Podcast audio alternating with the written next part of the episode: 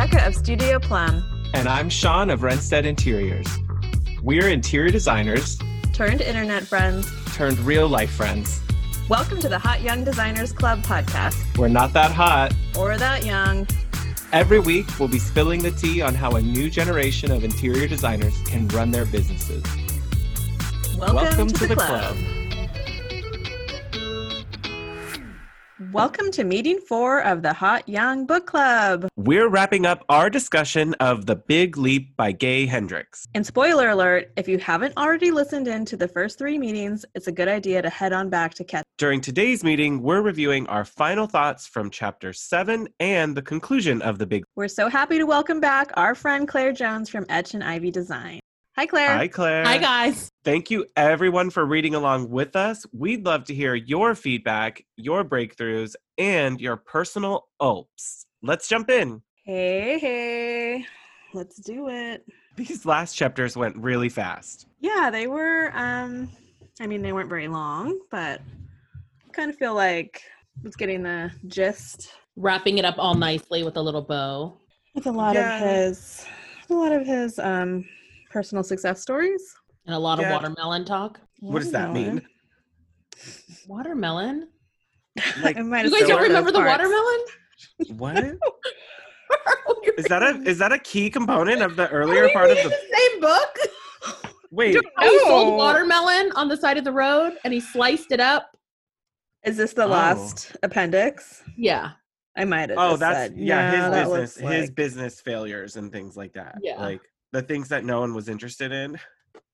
I think I wasn't interested in the whole story. So that's why I, I okay, I'll be real. Like chapter seven, where he was talking about relationship problems, I the general ideas I'm there for of like with greater success, you lose people in your life sometimes, or they're holding you back, or I think that those ideas were already like settled with me because I've I, I don't know. I feel like the three of us have all had relationships like that, whether they're business or personal or otherwise, where as you've tried to move on, others can't or won't move on with you.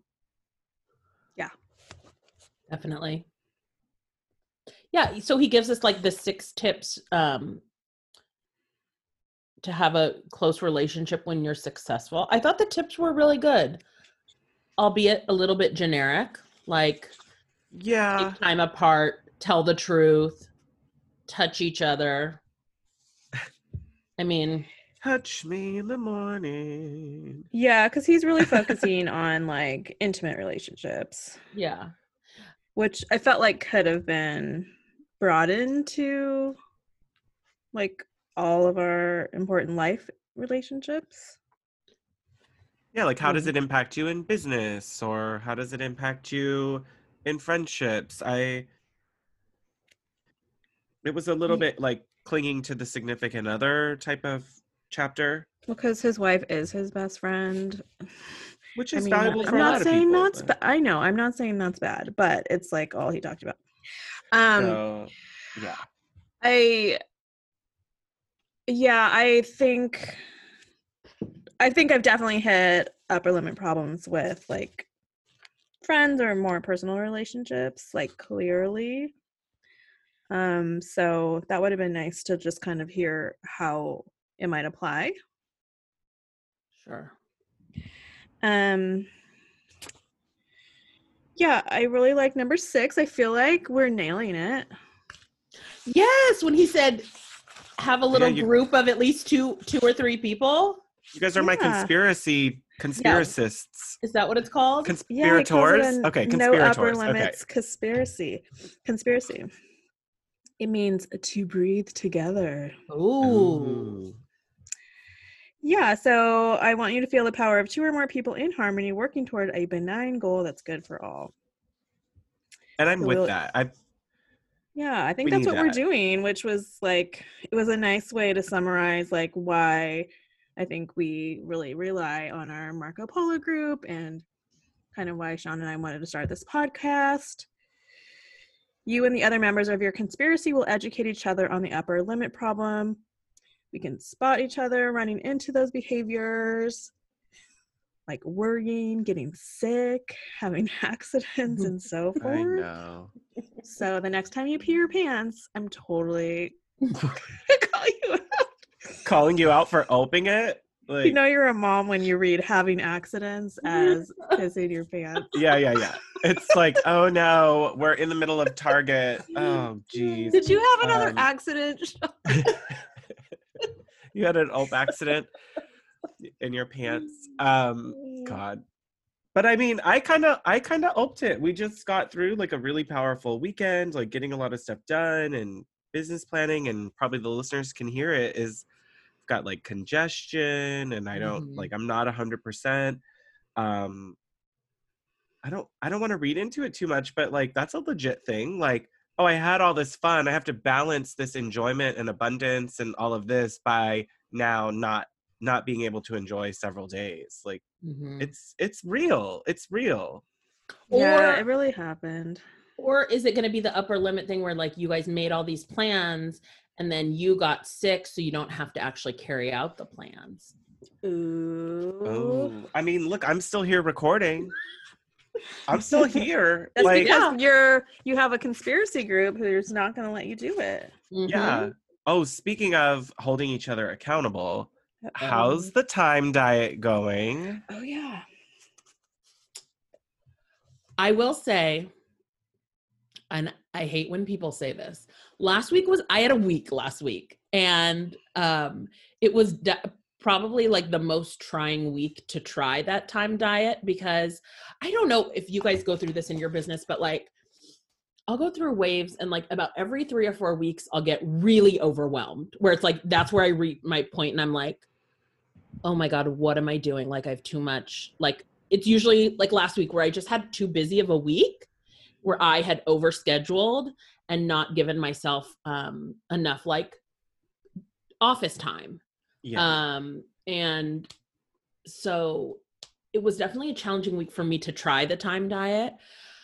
Um, I tried to kind of like, every time I was hurrying or rushing, I kind of stopped and was like, you have time. You're the creator of time. I think even just being cognizant of that, like just yes. like, recentering to that real quick. Mm-hmm. Like being five minutes late, not a big deal. I'm not mm-hmm. going to stress myself out about this. I'm not going to let this ruin that meeting. I'm going to walk in confident. I'm not going to be apologizing all the time. And mm-hmm. I know we kind of made a joke about it, but I also think it's like real, you know, like you are the creator of time. You can, you know, you have all the time in the world. And yeah, same Claire, when I was running around, like I definitely took some moments of like, it's fine. Rushing isn't going to get you there faster. Mm-hmm. You can do like, this is going to be fine. And weirdly, like, I feel like I hit my times more often. Mm-hmm. Like I wasn't like you late. Got there on time or yeah, like when you expected to. Yes. And I was really aware of it, like with Cecily, and not like talking about time so much and being late so much. Like I felt myself like kind of biting my tongue more, remembering not to say it, which made me realize like, oh shit, you do say that a lot. Mm-hmm. Well, it's tough with kids because they don't have a really solid concept of time and or the sense of urgency around, like to them, they're like, well, school is there. Everyone's there. When I get there, I'll get there. Everything doesn't have that same impending doom that adulthood does. Or all, shame. Or yeah, all, there's go ahead. There's none of that. Like, oh, I was late for school, whatever, I was with my mom, it's cool. And you're like, oh what? Yeah, there's ten cars didn't... waiting for me to get out of the car, but I'm curled up in a ball like a pillworm today. Like right. And that's... your mom can't get to a meeting on time because you did that. Like that doesn't matter to a kid. Right. Zero fucks. Zero. They also don't care. They also don't get like interrupting someone doing a task, you know? Oh my God, like, no. That happens to me a lot where I'm doing something and Reed'll be like, come sit on the floor and play blocks with me. And I'll be like, okay, once I finish what I'm doing, or like even Matt and I having a conversation, he'll fully interrupt that. Um So I think responses for that too, I think is good. Um, I went through a whole therapy session we did with her about that. The yeah. like age of four was like the worst, mm-hmm. to the point where I was almost like, you know what? If you and your dad, if me and your dad get a divorce, it's your fault because oh, of this. No. I'm just kidding, but kind of not. Like, she would never let us talk. Yeah, that's a we're I in mean, that right now. I mean, I never said that, but it was but like, it is come like the, on. We, we need to talk. You need to let us talk, and then pointing out that. So hey, we would do, like, we were taught like lift your finger and like acknowledge him, mm-hmm. be, and then like finish your sentence, and then always make sure you go back to him so he knows like waiting does get the response he needs. Okay. But that's one tactic. Oh, it's annoying. It was so annoying. Um, I mean, children are teaching you about your own upper limit problems, though. Like, oh my God. If you're changing it for her so she can see it, that's helpful for you to reinforce it, because you're. It's not just about teaching it to her. It's you changing the way that you frame it in your mind to look at time, to look at how you spend your energy, or even how you spend your relationship with her. Like, is your relationship with her conflict habituated, like he talks about in chapter seven? Or, you know, like, is it just this like devitalized relationship where, like, I think that's important to think about, not just like your significant other, but also right. like your friendships. Like, oh, well, I get along with these people, but I don't, I don't really have a passion. I don't really like them. We've just known each other for a long time. Yeah. Well, yeah, I don't know. I don't know if it's like the parent-child relationship necessarily. Like, I'd be so sad if we were devitalized. We fell out of love with each other years ago. I mean, they're all sad. I mean, but... I know parents who are definitely out of love with their children. Like, really? Oh, oh yeah. That's sad. I mean, I think a lot of it is not just like, it's not saying I don't love my children. It's saying I. all of this, like, we don't love each other, we don't appreciate each other, they don't, like, have, like, relationship intimacy with one another. I feel like, I mean, you guys don't have teenagers, so right, I know. Probably hold on a little bit to that, to that, but I think that's where you start to, like, it's that devitalized period where they're spending all their relationship energy outside of the family, and right. so then as parents, you're not getting that vitality from that relationship that you used to get when their attention was really focused in on the family unit. Um, That's a really good point. I could see I that. Mean, they are selfish, like, little bastards, but right now I they mean, still give us little, they give us lots of love and hugs. And right. Like, they still so come much. up to you and they're like, can I have a hug? Or, oh, can I sit with you? And you're like, oh, okay. Like, that's exciting for them just to sit with you while you scroll on your iPhone. Like, right. Sean doesn't do like, that with me. When are you going to get me a new iPhone? When do I get one? Yeah, Sean and I definitely do the spend time, like, separately, allow ourselves to recharge, like, encourage mm. other interests. It's a little bit harder in COVID times because, like, he used to volunteer at the animal shelter near us, but mm. the shelters are, like, closed by, they're at really minimal levels now. But he used to go in and, like, play with the dogs on the weekend and help walk them or help them go meet with people who wanted to adopt. And now he's not getting to do that. So it's like one less way for him to, like, refill on yeah. his own. We're, like, constantly with each other. So I feel like it's good to just let people, like, sit in separate rooms sometimes. Oh, for sure. Yes. Like, it's okay. Go unwind in the bedroom for like twenty, thirty minutes. Do whatever you're doing. I'm going to be in the den for another twenty to thirty minutes doing whatever also. But that's cool. Oh yeah, I think I think you have to be able to, you have to be secure enough where you don't have to spend every freaking second together. Um, we, yeah, Matt and I have different interests. So he will watch, like, sports and I'll watch my Housewives. Um, See? And there you go. Yeah. I liked the tip about putting a priority on the microscopic truth, which is, like, really hard to do. Like, saying, like, communicating, I, when you say that, that makes me feel scared or I feel sad.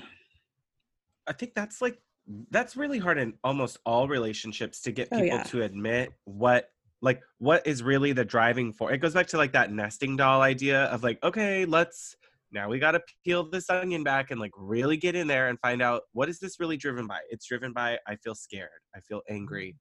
I feel right. Like the annoyed, be. like we, we can communicate what we're annoyed by or frustrated, like as a kind of top level line item or a specific incident, but it really, yeah, when you keep peeling back, it's just that little kid inside that's scared, angry, sad, lonely, hungry. I'm I mean, hungry. Don't you, Actually, don't I'm you just think, hungry. I'm just hungry. Never mind. I'm I'm hungry. Um, I think that applies even to our business models, though, when we think about client experience and, okay, but what's the real issue here? What's the real thing that's like, they're frustrated because, hello, they've been living in a construction site for however many weeks, or they're writing check after check and, and everything's still not coming together and people are scared they will have spent all this money and it not be what they expected, or they're upset because they felt like a certain vendor or someone wasn't listening to them. I mean, I think gaining that awareness to mm-hmm. catch that when it's happening and then to be able to acknowledge that for clients is what helps keep our businesses moving forward instead of getting caught in all of the like tumult of it. Yeah, or like sometimes one partner will really be like stuck on, uh, I hate this kind of thing. I hate leather chairs. I don't know. And it's like, really? All leather chairs you hate? Like, is, it's yeah, not yeah. a... And then you kind of keep really? going like, actually, this person just really wants to be heard and they're just gonna, gonna fall on this hill and let me make sure that I can find other ways to meet their needs. And it's not like a argument, you know? Yeah. I mean, I think it's, it definitely has r- relationships in general. I mean, this is, most of our business is relationships. Yeah. I think design most of the time I we spend is part-time yeah, designabist. Exactly. We're spending a lot of time keeping things moving, communicating. It's about a warm and fuzzy feeling. It's not, it's not really about the design. It's having us to help them navigate all of that. Yeah. So upper limiting in our own projects, even just to like make sure that like when it's going well, we let the project keep going well and we don't let things come in that can derail it or stop it from experiencing that full happiness that clients should be feeling. Yeah, I really liked how he explained it as an idea of um, up you reach an upper limit problem when you get to new heights. So like he's talking about it with in- intimacy, but you soar to new heights of intense intimacy and you bring yourself back to ground in a way. And many people ground themselves by getting hurt, getting sick, starting a fight. Like that's kind of what the whole book's about, right? But there's more fun ways to get back to earth, like dancing or taking a walk on the ground. Earthly dancing. Or cleaning earthly your closet. walking. I, okay. Uh, towards the end there, he got a little woo-woo for me, and uh, this is a woo-woo idea, but still. Yeah. He was just kind of letting it fly at the end. I didn't understand the closing invitation. Wait, what? The fourteenth century mystic? Is this a person? I should I should have Googled it. Yeah, I didn't understand that either. I think I feel it was like it's more a joke. Of like a... No, no. I didn't feel like it was a joke. I felt Divine like Divine Emergency was... Room was not in the fourteenth century. Okay, okay well, on? yeah, but they... I do feel like that was him really, uh, like King James New Version, tra- changing the translation for us on, but the idea, I mean, I don't yeah, know. Yeah, he really was a fourteenth century mystic. Was he fr- he's trying to be roomy over here or something, like, uh-huh. You're invited to meet the divine. Nobody can resist an invitation like that. Now your choice is narrow to two. You can come to the divine ready to dance, or be carried on a stretcher to the divine emergency room. Like, maybe there was just no translation for that in the fourteenth century. Like, I don't know. Like a coffin? I don't know. Or yeah. I mean, they you would have had stretchers at that time, so like okay. he was maybe he was just trying to clean up the. It really trend. threw like, me off. Like it, it wasn't the best century. closing statement. fourteenth it, it, that's century not, mystic Mel Brooks, like that's sort of what I was like. Am I? That's not how I would end my book. Is with this weird thing that has nothing. I would have made sure it was like my thought or like my really aha moment thing that I wanted instead of. I think that's what he tr- did in the conclusion. He really wrapped it all up neatly in the conclusion. This is the watermelon. Yeah. Oh, no, no. But he right. translated some poem. Like, that's what he did at the end. And it was like, okay, well, don't take up haikus as your next living. But yeah. I will say something. The conclusion, this is going to be really mean to Gay Hendricks. You could just read, like, the sixth the conclusion, and you will, and you don't have to read the book. I was totally thinking that. Like, it's so, it's summarized so nicely that I don't like think... Like, we should have started there. Like, sorry, Cliff everybody. Notes. Um, let's just, sorry about this last... Skip the stories about the husband who fights with his wife about toilet paper. Yeah, the rich people problems. Um, skip the, like, woman who ruins all her relationships because of whatever. I mean, that's... Y'all, I just hope I never end up in that zone. In conclusion, um, save yourself the just time stop. and just read four pages. Nailed it. I mean, oh. like, it was good to revisit it and to go, okay, we've been through a lot here. Like, we're not fundamentally flawed. We aren't being disloyal to anybody by succeeding. We are not a burden on the world. We deserve, yeah, we deserve mm. to be happy and enjoy our happiness. And we success. don't need to. We don't need to dim ourselves because other people are going to be outshined. Like, we are the makers of time. I mean, I I was yeah. thinking the exact same thing, Claire, but um, I don't think the ideas would have sunk in without all of the stories, right? And the book itself was a light read. Like, it wasn't a heavy. I would have been pissed if it was, like, a really long, heavy book, but yeah. If we hadn't done the book club, I wouldn't have walked away with as much retrospect on it. Yeah. Agreed. I feel like we've been on, like, a six-week journey with this book. Mm-hmm. Uh, in terms of how we got to process it and like apply it to our lives. And I think the for me, this is why I don't normally read books like this, is because a lot of them can be summed up in six pages, you know, or ten pages or whatever.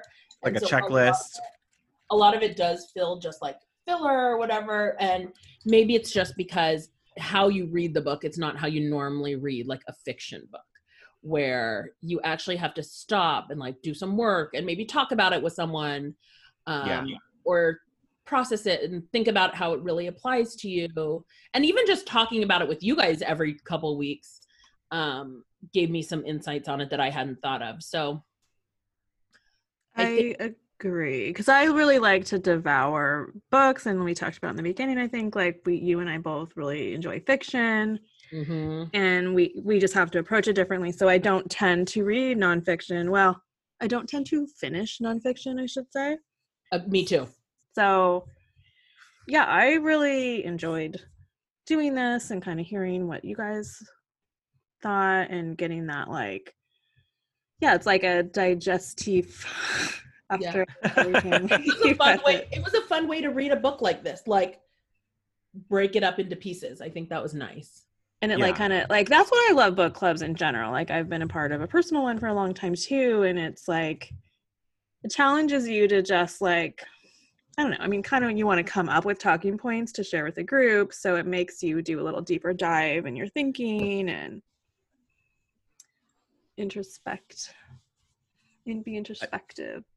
I definitely keep recommending it to Sean. And I feel like the way that Sean takes in information, he probably needs an audiobook, but I'm like, you really need to read this. Like, I see it in his own career. I mm-hmm. see it in the way that he frames life, the way that he looks at things that are happening. And I feel like they are like those naturally created, like not naturally, but they're like the created barriers to stop you from things of, well, this must happen if I'm going to do this, like a better job with more pay is going to mean more stress and tons of responsibility. And I'm going to be like an angry person. It's like, they don't, they're not exclusive to, like, you don't have to have that if that's not the type of career that you want for yourself. It's just kind of reframing all of these expectations is sort of a really big picture takeaway. So I keep encouraging people around me. And I think that's p- part of like doing this is helpful that people hear us talking about it. Mm-hmm. Yeah. And we're doing it. And then they're like, what, what are you talking about? So it's our own yeah, little cult and- now. Going back to like why I first suggested this to you guys, I was I'd read this a long time ago, and my friend Tammy had, I don't remember what I did because I think I have them a lot, but something happened. Oh, it was about my Instagram, and I like started feeling really like my self-worth was like weird, and I felt really weird about hitting like ten K, and I wasn't like as interested anymore. And she's like, oh, you're having an upper limit problem. And I'm like, what? And then, oh, and then I remembered. I'm like, shit, you're right. I got to read this thing again. Because we do it all the time. And I think just like being aware of it when it's happening, especially like when we're not enjoying success and like poo-pooing something that was good, got to like check ourselves and each other. And when there's new opportunities coming at you, like, don't, don't shy away from them, because that, that's the, that's the reward of you. That's what we've been working toward. Yeah. And then we've been taught to be afraid of it. Or undeserved or whatever. Yeah. Just well, stop. Just stop just, everybody. Just stop opening. Stop opening yourself. Like take, I don't know, like we all have those opportunities coming at us. Claire, you were talking about yours a little bit. You don't have to share from on this the morning. Air. Yeah. yeah. No, I can, I'll talk about it. I think I think that's a perfect example. Um, so th- I had gotten an email from a client and asked, being asked to speak at like a Zoom career night for a high school because there were a couple students interested in Um, interior design. And my, and Rebecca, you asked me, is it about public speaking? I'm actually fine with public speaking. I'm fine with all that. But for some reason, I feel like a fraud in my career, and I'm not, a, I don't, fraud is not, it's, fraud is so the wrong word. Insecure.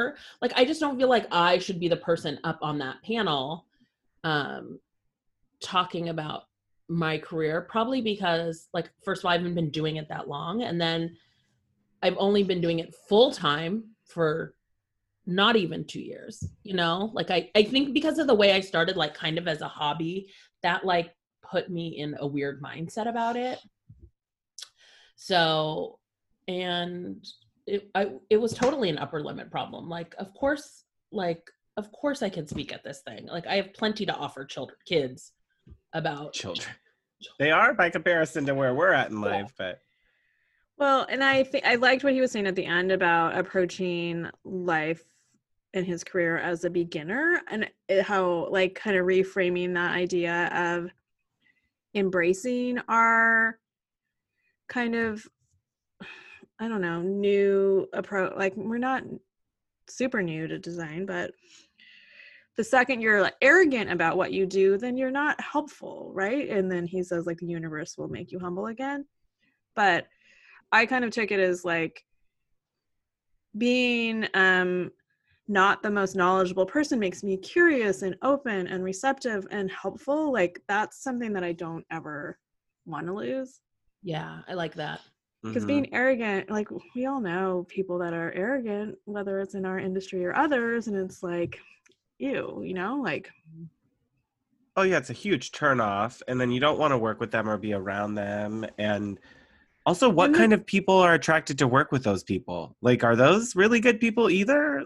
who want to be working with someone right. who's arrogant, and I don't think so. And I don't ever want to know it all. Like, that's like not the goal. Yeah, like, but also, I don't you feel like the more we get into our business, the more you realize you really can't ever know it all. Like, there's so many. Well, that's the way you should be looking at it, but I don't every think everybody damn day. Does. So mm-hmm. yeah. So I think you still have a really good perspective and remember what it was like to be a teenager trying to figure out what they wanted to do with their life. And that's super relatable, and it's going to be inspiring. Right. And all I can do, because this happened to me when I got asked to be speak on a CASA panel a couple weeks ago. Mm-hmm. And I've only been a CASA for like six months. I was like, why are they, why are they asking me? Like, I can't, I, I mean, and I said, all I can do is share my truth and share my journey.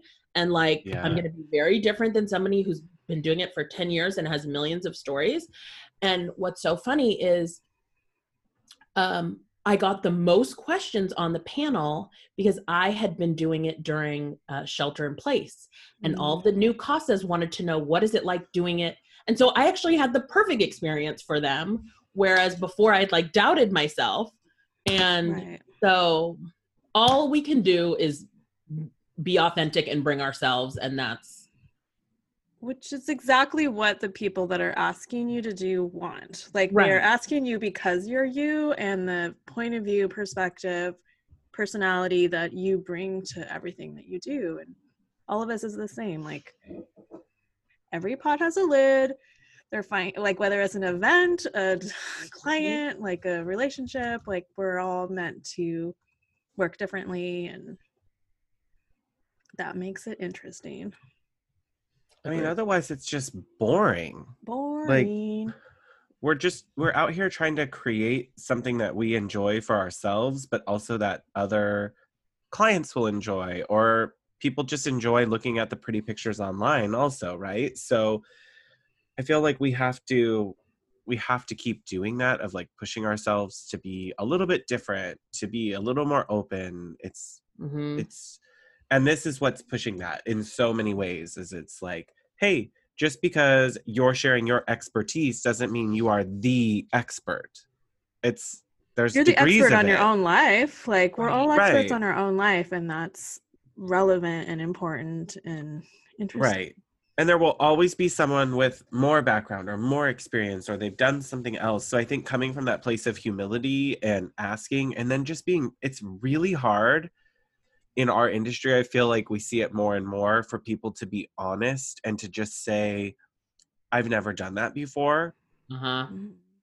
And we talked about it in the recent Just Stop episode, where it was like around custom work. And I feel like that's an upper limit problem for a lot of designers, is that they'll, they're like spinning their wheels looking for the perfect coffee table or the perfect sofa. That's the right, this, that measurement, scale, pattern, all of this. And they're chasing it, chasing it, chasing it.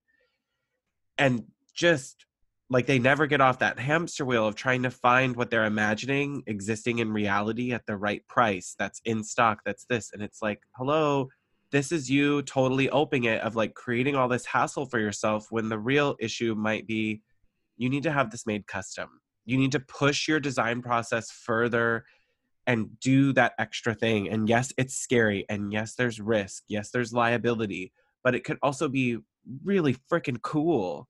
Mm-hmm. Well, right, because if you're not finding it, it means you just kind of like innovated something, and that's right. unique and awesome. Don't stop yourself from the enjoyment of creating something that a client or others will see and think is so amazing, mm-hmm. just because it's not there already. Like, I I know it's scary, but you're never going to come up with something new or interesting unless you do it. So that's we're going to hit those upper limit problems all the time. We just have to know to lean into it and go, oh, here comes that dickhead again. Like, let's keep rolling. Like, push past him, put him back in his corner, and let yeah. me enjoy my bliss. Like, we're also never going to grow or learn as designers if we don't try new things. And like, um, when I did my first kitchen a couple years ago, and like the clients didn't know it was really my first kitchen. And I was scared out of my fucking mind, and it turned out amazing, thank God. But the fear, like, and now I've gone on to do so much more construction just because of that one project. Like, I guess what I'm saying is just fear holds us back from growing into yep. the best designers that we could be. Totally. And possibly our zones of genius. Do you feel like you guys kind of figured that out? Like what our, what our zones of genius are? Mm-hmm. Um, I feel like I've narrowed in much closer to what I think my zone of genius is, and like when when I'm at my best are usually like when I'm exploring ideas, creating strategies, when I'm solving problems in creative ways, when I'm helping someone. Like I feel like that's like a zone of genius for me, is to just be able to know that I got someone to a solution that helped them, because that's so much of what made me want to work in design, is to help clients solve these problems. Um, I don't know if it's like one specific part of design, like, oh, my zone of genius is creating custom furniture. It's like, well, no, I don't think that's it. I think it really is the broader idea of problem solving and helping people get to solutions. Yeah, I don't know. I think I need to go back to it a little bit, but I don't know how s- specific we're supposed to be defining our zone of genius. Like he was talking yeah. about it being writing his book. Mm-hmm. So his zone of genius is just going to be writing book after book for the rest of his life? Like, probably not. Right. I think I think uh, I'm not ready yet to be so detailed, um, but what the aha moment for me with my zone of genius is that my zone of genius is designing, not running a business. And so as much as I can get the business crap off my hands, like I'm in the process of hiring a bookkeeper. Um, Good. Good. Even, do, even doing Good. the studio designer software, like trying to like get rid of as much admin crap um, as I can, which, and we, I will still have a lot of admin stuff. I mean, that's just part of our job, but every job, I think in terms of like right now, I just need to really, to let my creativity um, prosper. I'd like to just get some of the menial stuff off my hands. Uh, agreed. um, yeah. Yeah, so I think it's maybe it's like what Sean, like what Sean you were saying about defining kind of what the feeling is and then applying tasks, like putting more tasks in that bucket and weeding out the ones that are clearly not. Right. Mm-hmm. Like if my zone of genius feels like I, I don't know. I can create designs that bring positive feelings and energy to people in their homes. What work that I do gives that, you know, puts me in that zone. Like drill, you have to drill in not further. Yeah. No. Mm-mm. Pushing no, people to try new it. things. Like I like to push people to try new things. I like to kind of talk people into it, but keep them still comfortable. So mm-hmm. when I'm I'm doing that, like I feel like I'm in my zone of genius, so I need more tasks that involve that. Mm-hmm. It's almost like saying like every project needs to include that one thing that pushes the limit. Then at least mm-hmm. maybe pushing. Otherwise, encourage. I don't ever want to push. Respectfully challenging the status quo. Mm-hmm. Yes. But why does it need to be that? Why do you hate all leather chairs? Tell right. me, tell me why you're saying that. Like, literally, is do you hate leather? Are you vegan? Do I need right. to know that? Is this, is this yeah. just because you had a really bad experience with a bonded leather chair that fell apart after six months? Like, or your grandpa used to have a chair in his living room that stuck oh to your body every time you tried to get up. Mm-hmm.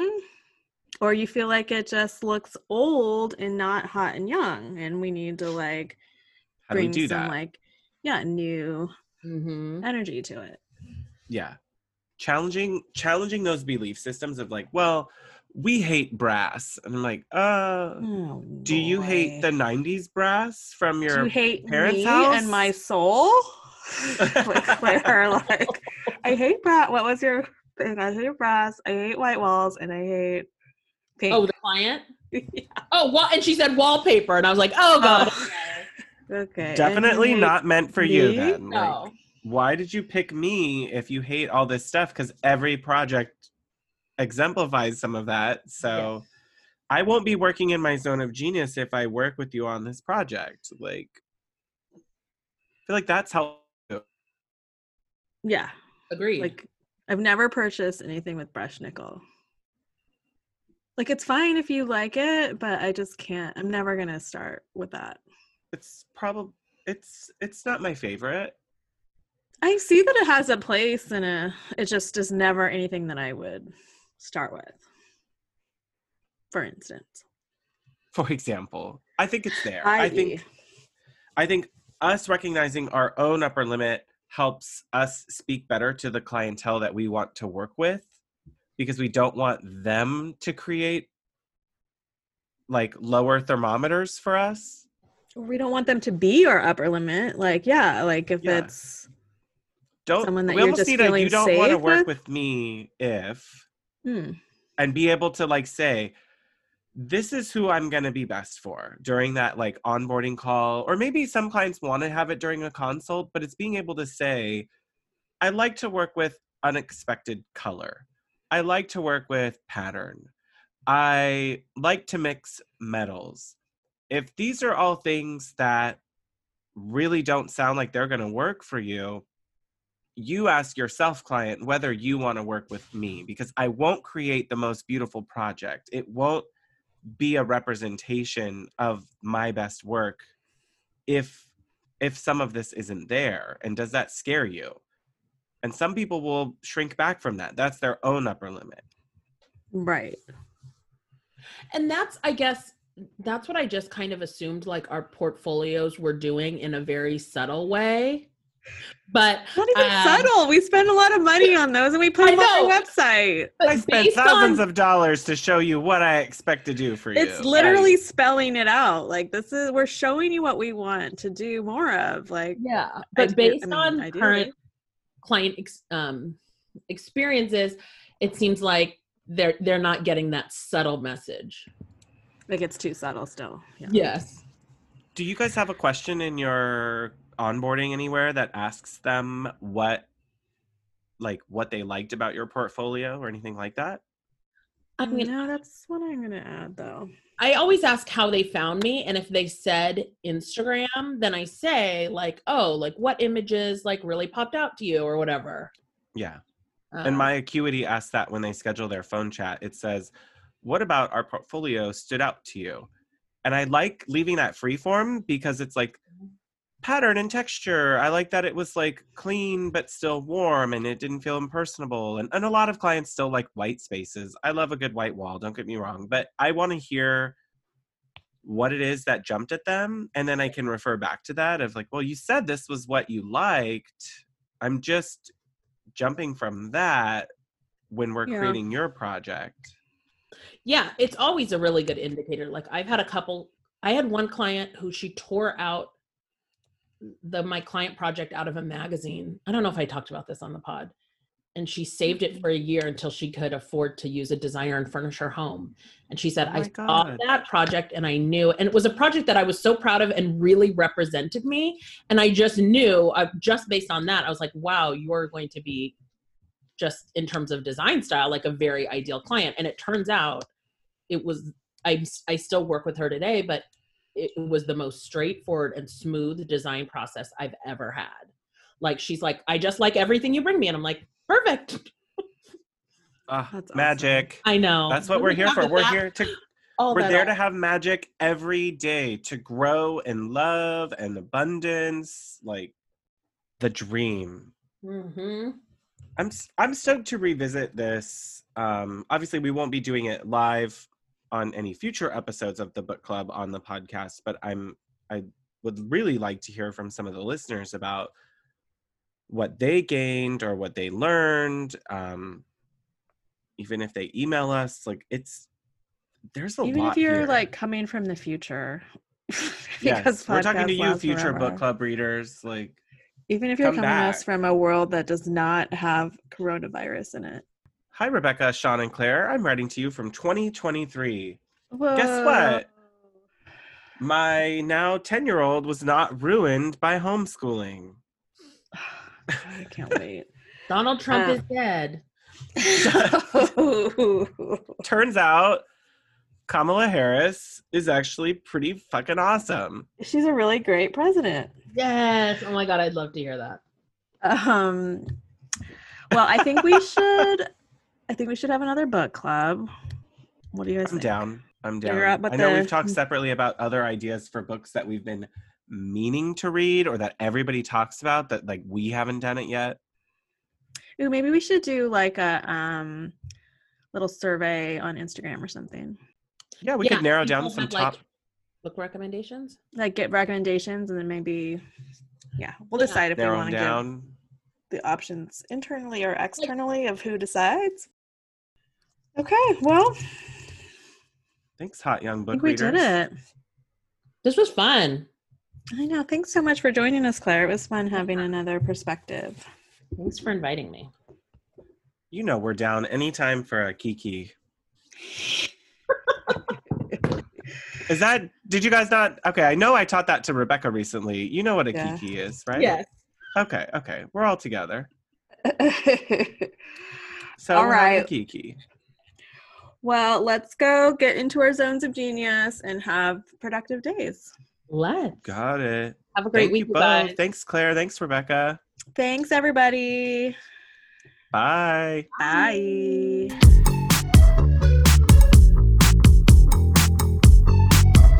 Thanks for joining this meeting of the Hot Young Designers Club podcast. If you liked what you heard, please subscribe and leave us a review on Apple Podcasts. Check out the show notes there for links to things we talked about today. We are keeping the conversation going on Instagram, so don't forget to like, comment, and follow at Hot Young Designers Club. You can find Rebecca on Instagram at Studio Plum. And you can find Sean at Renstead Interiors. That's W R E N S T E D.